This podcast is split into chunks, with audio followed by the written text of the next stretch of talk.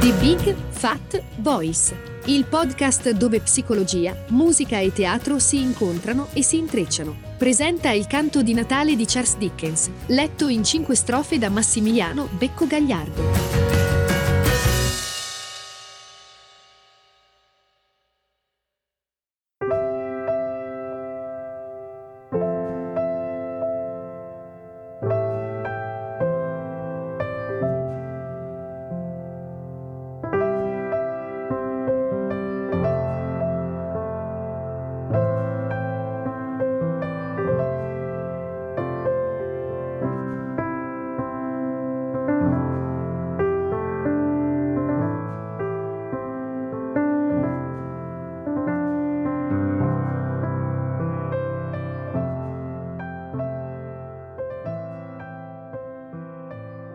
Seconda strofa. Il primo dei tre spiriti. Quando Scrooge si destò, il buio era così fitto che, guardando dal letto, distingueva appena la finestra trasparente dalle pareti opache della camera. Stava ficcando nelle tenebre i suoi occhietti da furetto quando, dall'orologio di una chiesa vicina, suonarono i quattro quarti. Scrooge rimase in ascolto per sentire l'ora. Con suo grande stupore la pesante campana passò dai sei colpi ai sette, poi agli otto e così via, fino a dodici, quando finalmente tacque. Mezzanotte? Ma se quando si era messo a letto erano le due passate, l'orologio funzionava male. Qualche pezzo di ghiaccio doveva essersi insinuato tra i suoi ingranaggi. Mezzanotte? Scrooge pigliò la molla del suo orologio per correggere lo sproposito dell'altro, ma il rapido polso della macchinetta batté dodici colpi e si arrestò. «Via, via!» si disse Scrooge. «Non può essere che abbia dormito tutto un giorno e una seconda notte. Deve essere capitato un incidente al sole, che fa mezzanotte quando è mezzogiorno». L'idea era allarmante, per cui Scrooge, tirandosi fuori dal letto, andò brancolando fino alla finestra, dove sfregò la manica della vestaglia sul vetro per vedere qualcosa. Ma non arrivò a scorgere granché. Vide che la nebbia era fitta e sentì un freddo del diavolo, ma per la strada non c'era nessun rumore di gente che corresse avanti e indietro, come sarebbe successo di sicuro se la notte avesse ucciso il giorno e preso possesso del mondo. Questo fu un grande sollievo, perché con la soppressione dei giorni la persuasività di certi contratti che aveva firmato sarebbe andata in fumo. A tre giorni da questa data pagate la presente cambiale al signor Ebenezer Scrooge. Scrooge se ne tornò a letto. Per quanto pensasse, ruminasse e si strillasse il cervello sulla stranezza del caso, non riuscì a cavarne niente di niente. Più ci pensava e più si imbrogliava, ma più si sforzava a non pensarci, più forte ci pensava. A turbarlo era soprattutto lo spettro di Marley. Ogni volta che, dopo un maturo esame, decideva che era stato tutto un sogno, subito, come una molla che scattasse, il suo pensiero tornava indietro e gli riproponeva lo stesso problema da risolvere. È stato un sogno oppure no? Rimase così fino a quando l'orologio non ebbe battuto altri tre quarti e solo allora di colpo gli tornò in mente che lo spettro gli aveva annunciato una certa visita allo scoccare della luna. Decise perciò di rimanere sveglio fino a che non fosse passata quell'ora. Senza dubbio il partito più saggio cui appigliarsi, considerato che ormai addormentarsi gli sarebbe stato facile come volare sulla luna. Quell'ultimo quarto gli sembrò così lungo che più di una volta sospettò di essersi appisolato e di non aver sentito suonare l'ora, ma alla fine uno squillo gli percosse l'orecchio. Don! Un quarto, pensò Scrooge contando. Don! Mezz'ora, disse Scrooge. Don. Tre quarti, disse Scrooge. Don. Luna, esclamò Scrooge trionfante. e nient'altro. Aveva però parlato prima che il colpo fosse battuto. Quando accadde, subito lo seguì un suono profondo, cupo, dolente, e nello stesso istante una luce improvvisa balenò nella camera e le tendine del letto furono tirate. Tirate, voglio dire, da una mano e non in cima o in fondo al letto, ma proprio nel punto dove Scrooge teneva gli occhi.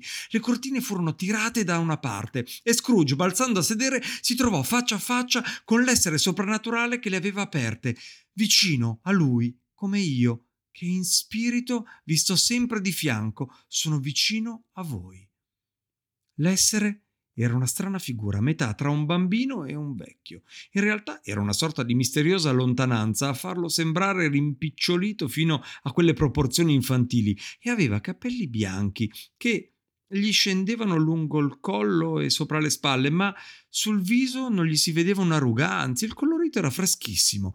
Le sue braccia erano lunghe e muscolose, e così le mani, come se fossero dotate di una forza non comune, gambe e piedi che al pari delle braccia erano nude, avevano forme delicatissime, vestiva con una tunica candida, stretta in vita da una cintura lucente e in mano teneva un ramoscello di agrifoglio verde.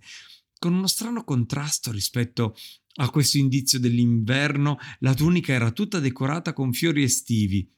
La cosa più singolare era però che dalla testa dell'essere sprizzava un getto di luce intensissima, grazie al quale si potevano vedere tutte quelle cose, ed era senz'altro per questo che nei suoi momenti peggiori doveva utilizzare il grande cappello a forma di spegnitoio che ora teneva sotto braccio. Ma nemmeno questa, ora che Scrooge lo guardava meglio, era la stranezza più grande, perché dato che la sua cintura scintillava di qua e di là con uno scambio di luce rapidissimo, l'essere sembrava fluttuare e mutare di continuo, e ora si mostrava con un braccio solo, ora con una gamba in meno, ora con venti gambe, ora con due solite ma senza testa, ma eh, con la testa e poi senza il corpo. Nel buio fitto che l'ingoiava non si riusciva mai a distinguere i pezzi che si dissolvevano fino a quando l'essere non tornava d'un tratto come prima, chiaro e ben distinto. «Siete voi?» domandò Scrooge. «Lo sp- spirito di cui mi è stata predetta la visita?» «Sono io», rispose quello con una voce soave ma così flebile che sembrava venire da lontano. «Chi è? Che cosa siete?» chiese Scrooge. «Sono lo spirito del Natale passato». «Passato da molto?» chiese Scrooge, commentando la piccolezza del suo interlocutore. «No, l'ultimo che avete avuto». Se qualcuno gliel'avesse chiesto, probabilmente Scrooge non avrebbe saputo spiegare perché gli fosse venuta quella gran voglia di vedere lo spirito con lo spegnitoio in testa, cosa che gli chiese di fare. «Come?» esclamò lo spirito. «Vorresti spegnere così presto con le tue mani profane la luce che mando? Non ti basta essere stato fra quelli le cui passioni hanno fabbricato questo cappello e mi hanno condannato a portarlo sulla fronte per secoli?» Scrooge dichiarò umilmente di non aver avuto alcuna intenzione di offenderlo, né di aver fatto mai nulla per costringere lo spirito a mettersi in testa una qualsiasi cosa, quindi osò chiedere per quale ragione fosse venuto. «Per il tuo bene», rispose lo spirito. Scrooge si disse obbligatissimo, ma non poté fare a meno di pensare che una notte di riposo indisturbato avrebbe giovato molto meglio allo scopo.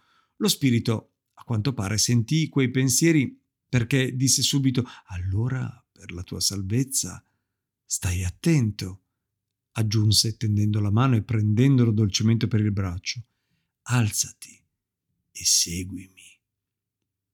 Invano Scrooge avrebbe obiettato che il tempo e l'ora non si addicevano a una passeggiata a piedi, che il letto era caldo e il termometro sotto zero e che tutti i suoi vestiti si riducevano a una vestaglia, le pantofole e il berretto da notte che era tormentato da un raffreddore, peraltro. A quella stretta, per quanto soave come quella di una donna, non c'era modo di resistere. Si alzò, ma poi, vedendo che lo spirito si avviava verso la finestra, gli si attaccò alla tunica con fare supplichevole. Sono un essere mortale, protestò. Potrei cadere. Se la mia mano ti toccherà qui, disse lo spirito, posandogliela sul cuore, volerai senza difficoltà e molto in alto. Così attraversarono insieme il muro per trovarsi in aperta campagna, sopra una strada fiancheggiata da campi. La città era scomparsa e non ne rimaneva traccia. Il buio e la nebbia si erano dileguati con lei ed era una limpida giornata invernale con la neve che biancheggiava al sole. «Dio misericordioso!» esclamò Scrooge, stringendo le mani e girandosi intorno. «Qui è dove sono venuto su e dove ho passato la mia infanzia!» Lo spirito lo guardò con dolcezza. Il vecchio continuava a sentire quella sua stretta gentile per quanto fosse stata lieve e istantanea e annusava le migliaia di profumi che vagavano nell'aria, legati a migliaia di pensieri e speranze, gioie e dolori caduti da lungo tempo nell'oblio. «Ti tremano le labbra», disse lo spirito. «E cos'hai lì sulla guancia?» Scrooge, con un insolito tremolio nella voce, balbettò che si trattava di un brufoletto, nient'altro. Era pronto a seguire lo spirito dovunque preferisse. «Ti ricordi la strada?» domandò lo spirito. «Sì, me la ricordo!» esclamò Scrooge. «Potrei andarci ad occhi chiusi!» «Strano però che te ne sia dimenticato per tanti anni», osservò lo spirito. «Andiamo!» Così si incamminarono per quella via di cui Scrooge riconosceva ogni cancello, ogni albero, ogni piolo, quand'ecco comparire in lontananza un piccolo villaggio con il suo bravo ponte, la sua chiesa, il suo fiume tortuoso. Scrooge e lo spirito videro arrivare al trotto dei cavalli montati da ragazzi che lanciavano richiami ad altri ragazzi su carri e carrette. Tutti quei giovani mostravano una grande allegria ed erano tante grida che si scambiavano che la vasta campagna risuonava di quella lieta musica e l'aria stessa ne sorrideva. «Queste», disse lo spirito, «sono ombre di cose passate, non possono accorgersi di noi». I lieti viaggiatori si avvicinavano e a poco a poco Scrooge li riconobbe, li nominò uno per uno. Ma perché vedergli gli dava quell'allegria incredibile? Perché la sua fredda pupilla brillava? Perché il cuore gli balzava nel petto? Perché provava quell'insolita dolcezza nel sentirli augurarsi un felice Natale? E ogni volta che si separavano agli incroci dei sentieri e che li riportavano a casa, cosa importava a Scrooge di un Natale felice? Al diavolo il Natale, tutta la felicità! Che cosa aveva portato di buono a lui il Natale? «La scuola non è ancora vuota», disse lo spirito. «C'è un ragazzo lì, guarda, i compagni lo hanno lasciato da solo». Scrooge disse che lo riconosceva e in gola gli si formò un singhiozzo. Lasciarono la strada principale per un sentiero ben noto e presto arrivarono nei pressi di un fabbricato rossastro che aveva in cima una torretta con tanto di banderuola e campana sospesa. Era una grande casa, ma andata in malora. Gli stanzoni deserti, le pareti umide e muffite, le finestre rotte, le porte sdrucite. I polli chiocciavano e si pavoneggiavano nelle stalle, le rimesse e le tettoie erano in preda dell'erba e nessuno, nemmeno negli interni, conservavano traccia dell'antico stato. Entrando nella corte, la malinconia prevaleva e guardando dentro alle porte spalancate di molte sale, Scrooge e lo spirito le trovarono poveramente arredate, fredde e desolate. Nell'aria c'era un odore di terra che, associato alla fredda nudità di ogni cosa, suggeriva in qualche modo risvegli a lume di candela e scarsità di cibo. I due superavano il cortile e si diressero verso una porta alle spalle della casa. Aprendola si trovarono di fronte a un salone spoglio e malinconico che sembrava anche più vuoto di quello che era a causa delle file di banchi e di leggii. Seduto su uno di questi, vicino a un minuscolo e misero fuocherello, un ragazzo leggeva tutto da solo. Scrooge cadde a sedere sopra uno dei banchi e pianse nel rivedere quel se stesso, misero e dimenticato di un tempo. Nella casa non c'era un'eco lontana, non un rosicchio di topo, non una goccia che cadesse nella fontanella mezzo gelata del cortile, non un sospiro fra gli spogli rami dei miseri pioppi, non lo sbattere monotono della porta di un magazzino vuoto, non un singolo crepitio del fuoco, nemmeno uno che non toccasse il cuore di Scrooge con leggerezza, spremendogli le lacrime più dolci. Poi lo spirito gli sfiorò il braccio e accennò al ragazzo che leggeva. D'un tratto un uomo vestito da straniero spuntò in carne e ossa al di là della finestra, con un'accetta nella cintola e un somaro carico di legna alla briglia. «Guarda, guarda!» esclamò Scrooge in estasi. «Eh, Ali Baba, quel caro vecchio di Ali Baba! E siccome se l'ho conosciuto, come no? Fu un Natale quando avevamo lasciato quel ragazzo da solo qui dentro, che il buon Ali venne per la prima volta proprio come adesso, povero ragazzo. E Valentino, quel furfante di suo fratello, eccoli entrambi, e quell'altro, come si chiamava, che fu abbandonato, mezzo svestito e addormentato alle porte di Damasco. Vedete, c'è anche lui, e il valetto del sultano, rivoltato sottosopra dai geni, eccolo lì, con la testa di sotto. Ah, gli sta bene, bravi, dieci volte. Cosa c'entrava lui con il matrimonio della principessa?» I colleghi di Scrooge avrebbero avuto molto di cui stupirsi, vedendolo dilungarsi così appassionatamente, con quella strana voce a metà tra il riso e il pianto e una faccia rossa come il fuoco. «Ecco il pappagallo!» esclamò Scrooge ancora. «Ali verdi, coda gialla e quel ciuffetto sulla testa che sembrava un cespo di lattuga!»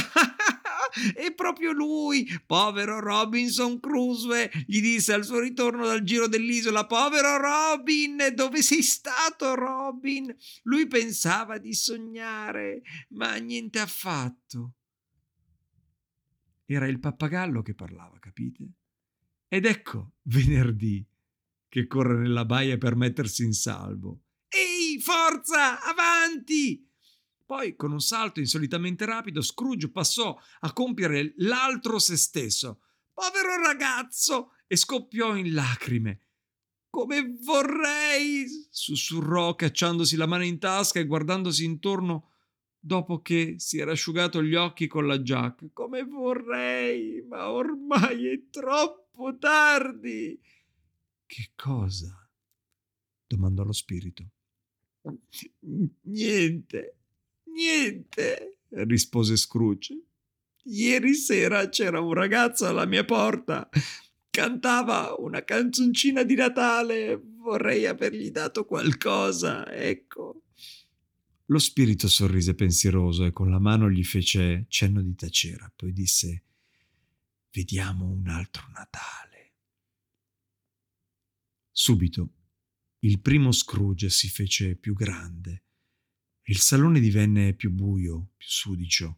Le porte e le finestre si ricoprirono di crepe. Pezzi di intonaco piovvero tutto intorno e le assi del soffitto si scoperchiarono.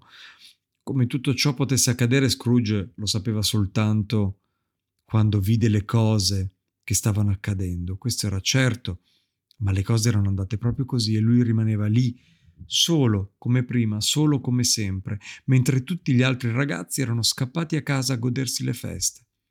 Non stava più leggendo. Adesso camminava avanti e indietro, disperato.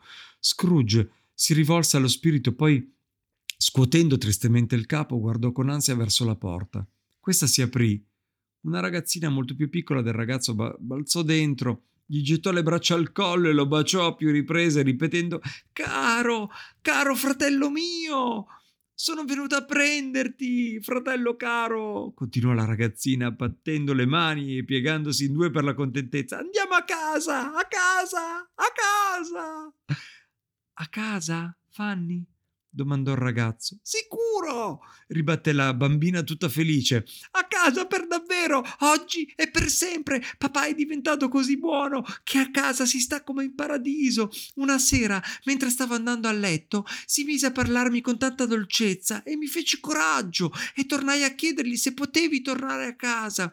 Sì che potevi, mi rispose lui, che oggi ha mandato una carrozza a prenderti. Stai per diventare un uomo, sai? Aggiunse la bambina spalancando gli occhi. E qui non dovrai più tornarci. Staremo insieme tutti i Natali, capisci? Che felicità!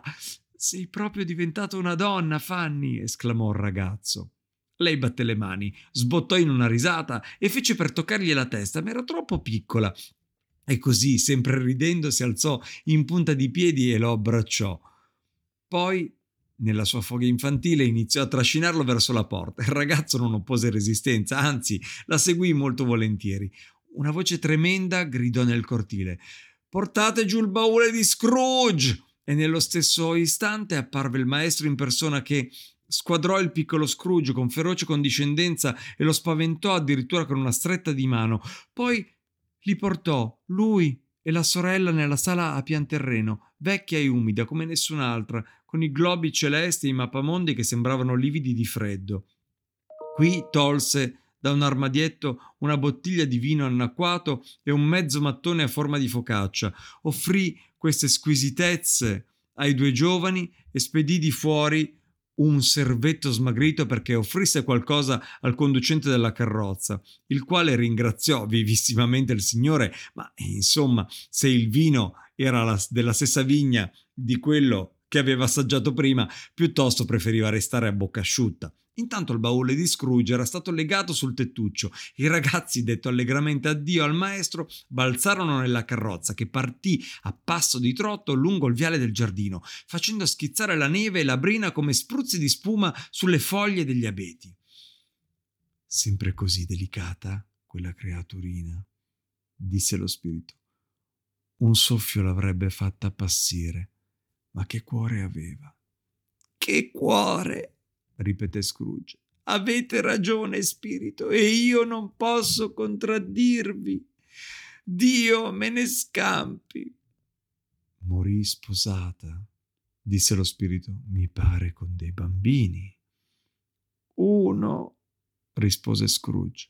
È vero, disse lo spirito. Tuo nipote, Scrooge. Scrooge sembrò molto turbato. Sì, rispose soltanto.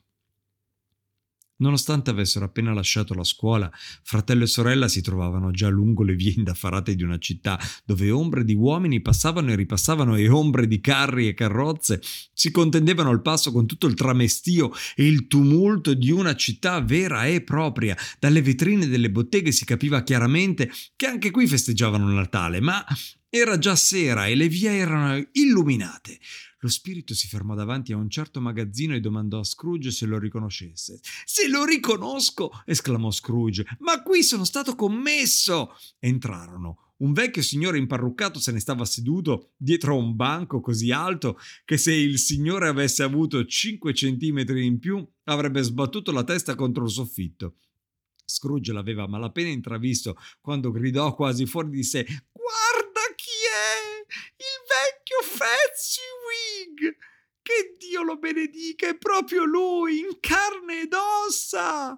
Il vecchio Fatswig posò la penna e guardò l'orologio che segnava già le sette. Allora si fregò le mani e si aggiustò il largo panciotto, rise tutto da capo a piedi e chiamò forte con una voce sonora e gioviale abbondante: «Ehi, voi due, Ebenezer, Dick!» Uno Scrooge ragazzo entrò di corsa in compagnia dell'altro, dell'altro commesso. «È proprio lui, Dick Wilkins!» disse Scrooge allo spirito. «Davvero, eccolo lì! Mi voleva un gran bene quel Dick, povero caro Dick!» «Ehi ragazzi!» gridò Fezziwig. «Per stasera si chiude bottega! Non lo sapete che la vigilia di Natale? Su, mettete le imposte!» aggiunse, battendo allegramente le mani. «Chiudete! Ho detto! Un, due, tre!» E da non crederci come i due giovani si dessero da fare, uscirono in strada con le imposte sulle spalle e un, due, tre le misero a posto, a quattro, cinque, sei le sbarrarono e chiusero a chiave e infine a sette, otto, nove, prima che avessero potuto contare fino a dodici, rieccoli dentro, ansanti come cavalli da corsa. «Su, svelti!» gridò il vecchio Fezziwig, saltando giù dalla sedia con una rapidità incredibile. «Fate largo, ragazzi, sgomberate, dico a te, Dick, da bravo, Ebenezer!» Sgomberare? Avrebbe potuto fare un trasloco vero e proprio sotto i suoi occhi. In un niente fu tutto pronto, ogni oggetto mobile venne portato via come se dovesse sparire per sempre dalla vita pubblica.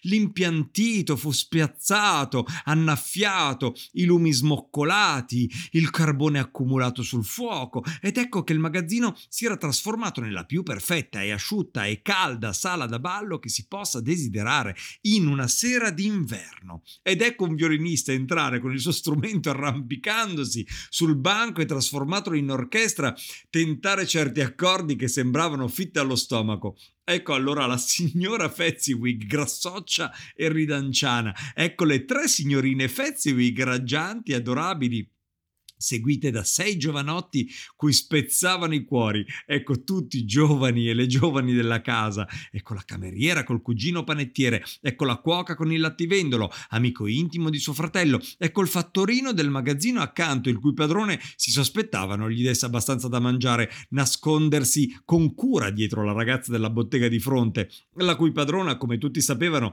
le aveva appena tirato le orecchie. Eccoli tutti, uno dopo l'altro, uno scontroso e l'altro ardito, questo aggraziato, quello più goffo, chi tirando e chi spingendo, eccoli tutti in un modo o nell'altro.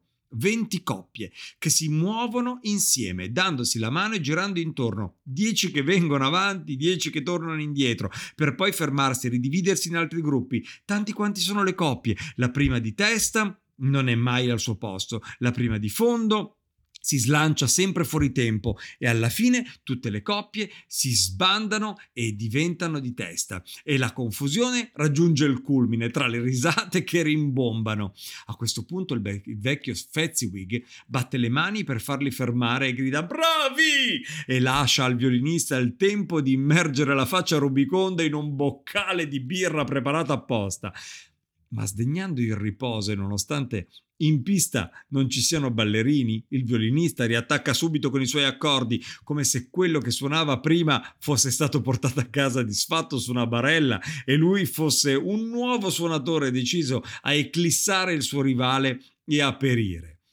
Ci furono altre danze, e poi giochi di penitenza, e poi di nuovo danze, e una focaccia, e il punch, e il gran pezzo di arrosto, e un altro gran pezzo di lesso, e i pasticcini, e birra a profusione, ma il momento clou della serata venne più tardi, quando il violinista, un diavolaccio che sapeva il fatto suo, intonò la contradanza Sir Rogers the Coverly. Allora il vecchio Fezziwig si fece avanti per ballare con la signora Fezziwig, come prima prima coppia per giunta. Una bella fatica, ventiquattro coppie da guidare, quarantotto tangheri con cui non c'era mica da scherzare. Questi volevano ballare in tutti i modi e non sapevano che cosa significasse fo- andare a tempo, ma fossero stati il doppio o anche tre o quattro volte tanti, il vecchio Fezziwig sapeva come condurre e così la signora Fezziwig, che era degna di lui in tutto e per tutto. E se questo vi sembra poco, non so cos'altro dirvi. I polpacci di Fezziwig gettavano addirittura luce, splendendo qua e là nella stanza come due piccole lune di cui fosse impossibile prevedere le fasi. E quando lui e la signora Fezziwig furono arrivati in fondo al ballo, avanti, indietro, mani nella dama, inchino, giro, rigiro, avanti di nuovo e di nuovo a posto, il vecchio fece un balzo così rapido che le sue gambe sembrarono saette e infine ricadde dritto come un fuso. Al battere delle undici la compagnia si sciolse. I Fezziwig, piazzatisi di guardia alla porta, salutarono con una stretta di mano ogni singolo invitato, augurando a tutti un felice Natale, quando non rimasero che i due commessi fecero lo stesso con loro. Dopodiché anche le loro voci si dileguarono allegre e i due ragazzi se ne andarono a letto sotto un banco del retrobottega. Nel corso di, di tutta la scena Scrooge aveva come farneticato. La sua anima vi aveva preso parte al fianco dell'altro se stesso, riconoscendo ogni cosa e ricordando tutto, insieme divertito e agitato. Solo quando i visi luminosi dell'altro sé e di Dick furono scomparsi, Scrooge si ricordò dello spirito e sentì che lo stava guardando fisso, la luce sulla sua testa che splendeva al massimo del fulgore. «Basta niente», disse lo spirito, «per ispirare questa povera gente a tanta gratitudine». «Niente!» ripeté Scrooge.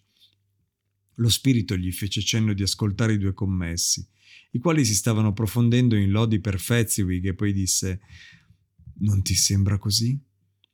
Dopotutto non ha speso che poche centinaia delle vostre monete mortali. Ti pare sufficiente a meritargli il cielo?»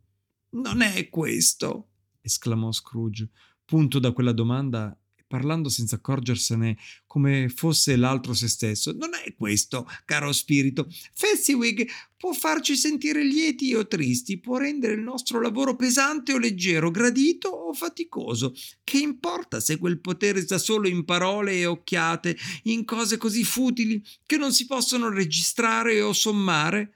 La felicità che ci dona vale un tesoro». Ma avvertendo lo sguardo acuto che lo fissava, si fermò di colpo. «Che c'è?» gli chiese lo spirito. «Niente», rispose Scrooge. «Eppure», insisté lo spirito, «qualcosa c'è». «No», disse Scrooge, «niente.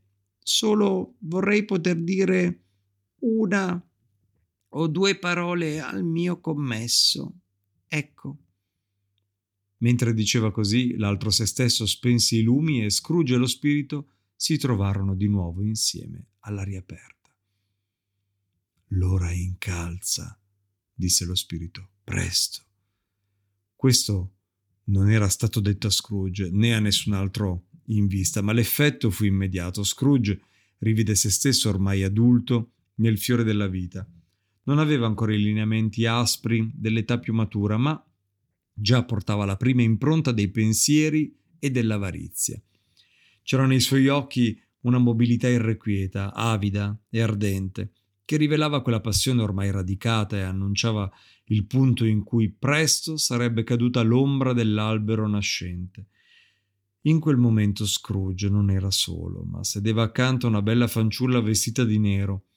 Nella luce dello spirito gli occhi le brillavano in lacrime. «Non importa», stava dicendo con dolcezza. «Per voi non importa il mio posto, l'ha preso un'altra. E se quella vi vorrà tutto il bene che vi avrei voluto io, se vi farà felice, io non ho motivo di lamentarmi». «Quale altra avrebbe preso il vostro posto?» domandò lui. «La passione per l'oro». «Ah!» esclamò lui. «Bella giustizia c'è al mondo. Se siete povero vi ammazza, se cercate di arricchirvi vi dà addosso più che mai». «Voi avete troppa paura del mondo», ribatté dolcemente la fanciulla. «Tutte le vostre speranze si limitano solo a questo: sottrarvi al suo disprezzo. Io ho visto le vostre aspirazioni più nobili cadere una dopo l'altra, fino a quando la passione dominante, il profitto, vi ha assorbito completamente. Non è forse così?» «E con ciò, che male c'è se sono divenuto più accorto? Con voi non sono affatto cambiato». La fanciulla scosse il capo. «Sono cambiato?» «La nostra promessa è antica. Ce la scambiammo quando eravamo entrambi contenti della nostra povertà e ci aspettavamo di ottenere prima o poi un destino migliore del nostro lavoro. Sì che siete cambiato. Allora eravate un altro uomo». «Allora ero un ragazzo», ribatté lui stizzito. «No», rispose la fanciulla, «la vostra coscienza ricorda bene che non eravate quello che siete adesso. Io sì, quello che ci prometteva la felicità quando avevamo un cuore solo, oggi che ne abbiamo due è fonte di dolore. Non starò a dirvi quante volte e con che pena ci ho pensato, vi basti sapere che l'ho fatto e che ora posso rendervi la vostra promessa. L'ho forse mai chiesta indietro? A parole no, mai. E allora in che modo? Cambiando in tutto, nel carattere, nelle abitudini, nelle aspirazioni, in ogni cosa che vi faceva apprezzare il mio amore. Se tra noi due non ci fosse stato mai nulla, aggiunse dolcemente ma con fermezza, ditemi adesso, lo cerchereste quell'affetto? No. L'altro Scrooge sembrò arrendersi suo malgrado alla verità di quell'ipotesi, ma disse ugualmente, facendosi forza, voi non lo pensate. Magari potessi pensare diversamente. Ribatte lei. Lo sa il cielo se vorrei. La verità lo so bene dolorosa, ma anche forte e irresistibile. Come posso credere che oggi o domani foste libero di scegliere una ragazza senza dote, voi che nei momenti di maggiore sincerità valutate ogni cosa in base al guadagno? E se mai voleste per un solo istante tradire il principio che vi governa e arrivaste fino al punto di sposarla, non so forse perfettamente che il giorno dopo sareste già tormentato dal rimorso? Io lo so, ne sono certa, e perciò vi rendo la promessa, ve la rendo con tutto il cuore per amore di quell'altro che eravate un tempo. L'altro sé fece per rispondere, ma lei proseguì voltandosi da un'altra parte. Forse il ricordo del passato mi spinge quasi a sperarlo, forse ne soffrirete, ma poco, molto poco. Scaccerete subito ogni ricordo come un sogno inutile dal quale è stato bene risvegliarsi. Possiate essere felice nella vita che vi siete scelto, Scrooge. E così dicendo, se ne andò. E la scena svanì.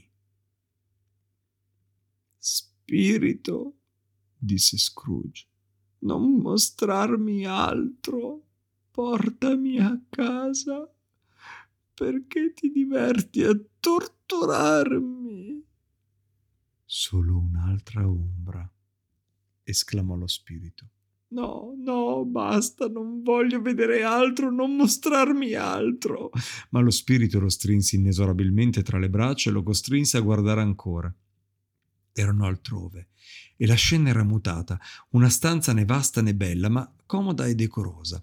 Vicino al fuoco invernale sedeva una bella giovinetta così simile a quella di poco prima che Scrooge la credette la stessa, fino a quando non scorse proprio lei, l'altra, divenuta ormai una graziosa matrona seduta di fronte alla figlia. Nella stanza c'era una confusione dell'altro mondo per via di una vera e propria nidiata di bambini così numerosa che Scrooge, nella sua agitazione, non era in grado di cantarla. Diversamente dai quaranta ragazzi della famosa canzone, ce ne stavano di così tranquilli da sembrare uno solo. Questi valevano ognuno per quaranta. Ne veniva un tumulto indicibile, ma nessuno sembrava darsene pensiero. Madre e figlia, al contrario, se la ridevano di cuore e anzi, quest'ultima, unendosi a un certo punto a quegli occhi, fu subito crudelmente saccheggiata da quei briganti in miniatura. Ma cosa non avrei dato per essere io uno di loro, anche se non sarei mai stato così crudele, certo che no. Nemmeno per tutto l'oro del mondo mi sarei spinto ad arruffare a tirare quei capelli così ben sistemati. E quanto a quella graziosa scarpetta, io di sicuro non gliel'avrei strappata via di forza, Dio me ne scampi, nemmeno per sfuggire alla morte. E c'è un'altra cosa che non avrei osato, anche se quei monelli la facevano come se niente fosse: stringerle la vita.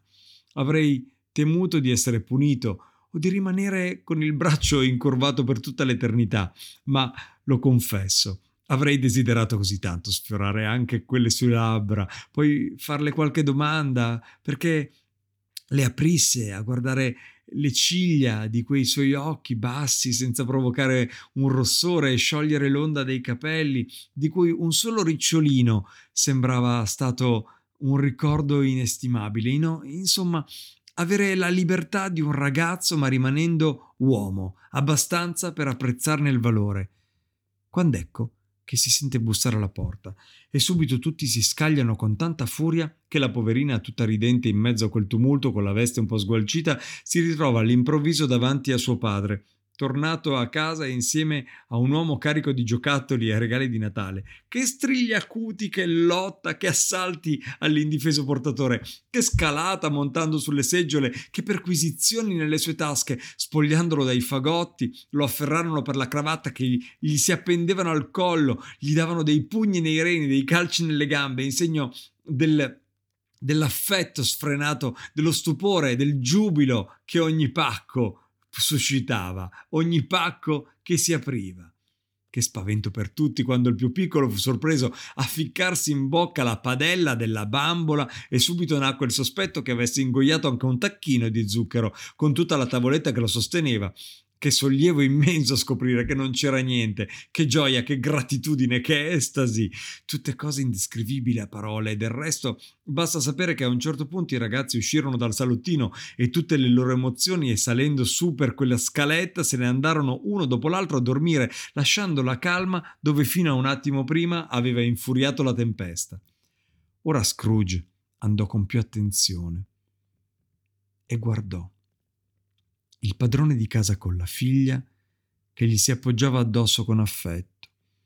Sedette insieme a lei e alla madre davanti al caminetto. Quando pensò che una creatura come quella, così graziosa e promettente, avrebbe potuto chiamarlo papà e far fiorire una primavera nel triste inverno della sua vita, Scrooge sentì le lacrime oscurargli la vista. Bella, disse il marito sorridendo alla matrona. Oggi ho incontrato un tuo vecchio amico. Chi? Indovina. E come vuoi che faccia? Aspetta, ci sono, aggiunse ridendo come lui. Il signor Scrooge. Proprio lui. Sono passato dal suo ufficio e siccome la finestra non era chiusa e dentro splendeva una candela, non ho potuto fare a meno di vederlo. Il socio, da quello che mi dicono, è sul punto di morire e lui se ne stava là solo, solo al mondo, credo. Spirito, esclamò Scrooge con voce soffocata, portami via da qui. Come ti ho detto, rispose lo spirito, queste sono le ombre di quello che è stato. Non devi incolpare me se sono quelle che sono. Portami via, tornò a pregare Scrooge. Non resisto più. Poi si voltò verso lo spirito e, vedendo che questi lo guardava con un certo strano viso su cui si confondevano tutti i visi apparsigli fino a quel momento, gli si scagliò contro. Lasciami andare, riportami a casa, non infastidirmi più. Nella lotta, se così si poteva chiamare questo scontro in cui lo spirito, senza dar mostra di alcuna resistenza, rimaneva incrollabile e sereno di fronte a tutti gli sforzi dell'avversario, Scrooge notò che la luce sulla sua testa brillava, sempre più viva, e sospettando fosse quella la ragione dell'influsso esercitato su di lui, di colpo afferrò il cappello a spegnitoio e con un rapido movimento glielo fece indossare. Lo spirito ci si accasciò sotto e finì per essere tutto coperto dallo spegnitoio, ma per quanta forza Scrooge ci mettesse non riusciva comunque a nascondere la luce che sfuggiva a onde dal sottile eh, cappello e dalle piccole fessure, si spandeva al suolo.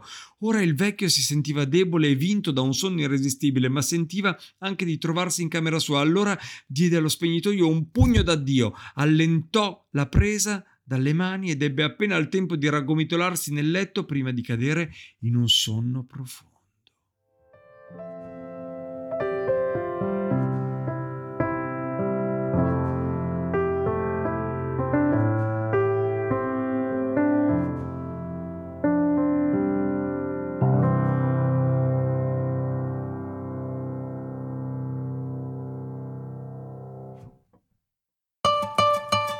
Hai ascoltato The Big Fat Voice, il podcast dove psicologia, musica e teatro si incontrano e si intrecciano, ideato e condotto da Massimiliano Becco Gagliardo. Per maggiori informazioni e per contattare e fissare un appuntamento con Massimiliano, puoi mandare un'email all'indirizzo the big fat voice chiocciola gmail punto com e puoi visitare il sito w w w punto the big fat voice punto com. Puoi seguire la pagina Facebook The Big Fat Voice e richiedere l'accesso al gruppo Facebook The Big Fat Voice Podcast Community. Iscriviti al podcast. Grazie per l'ascolto e arrivederci alla prossima puntata.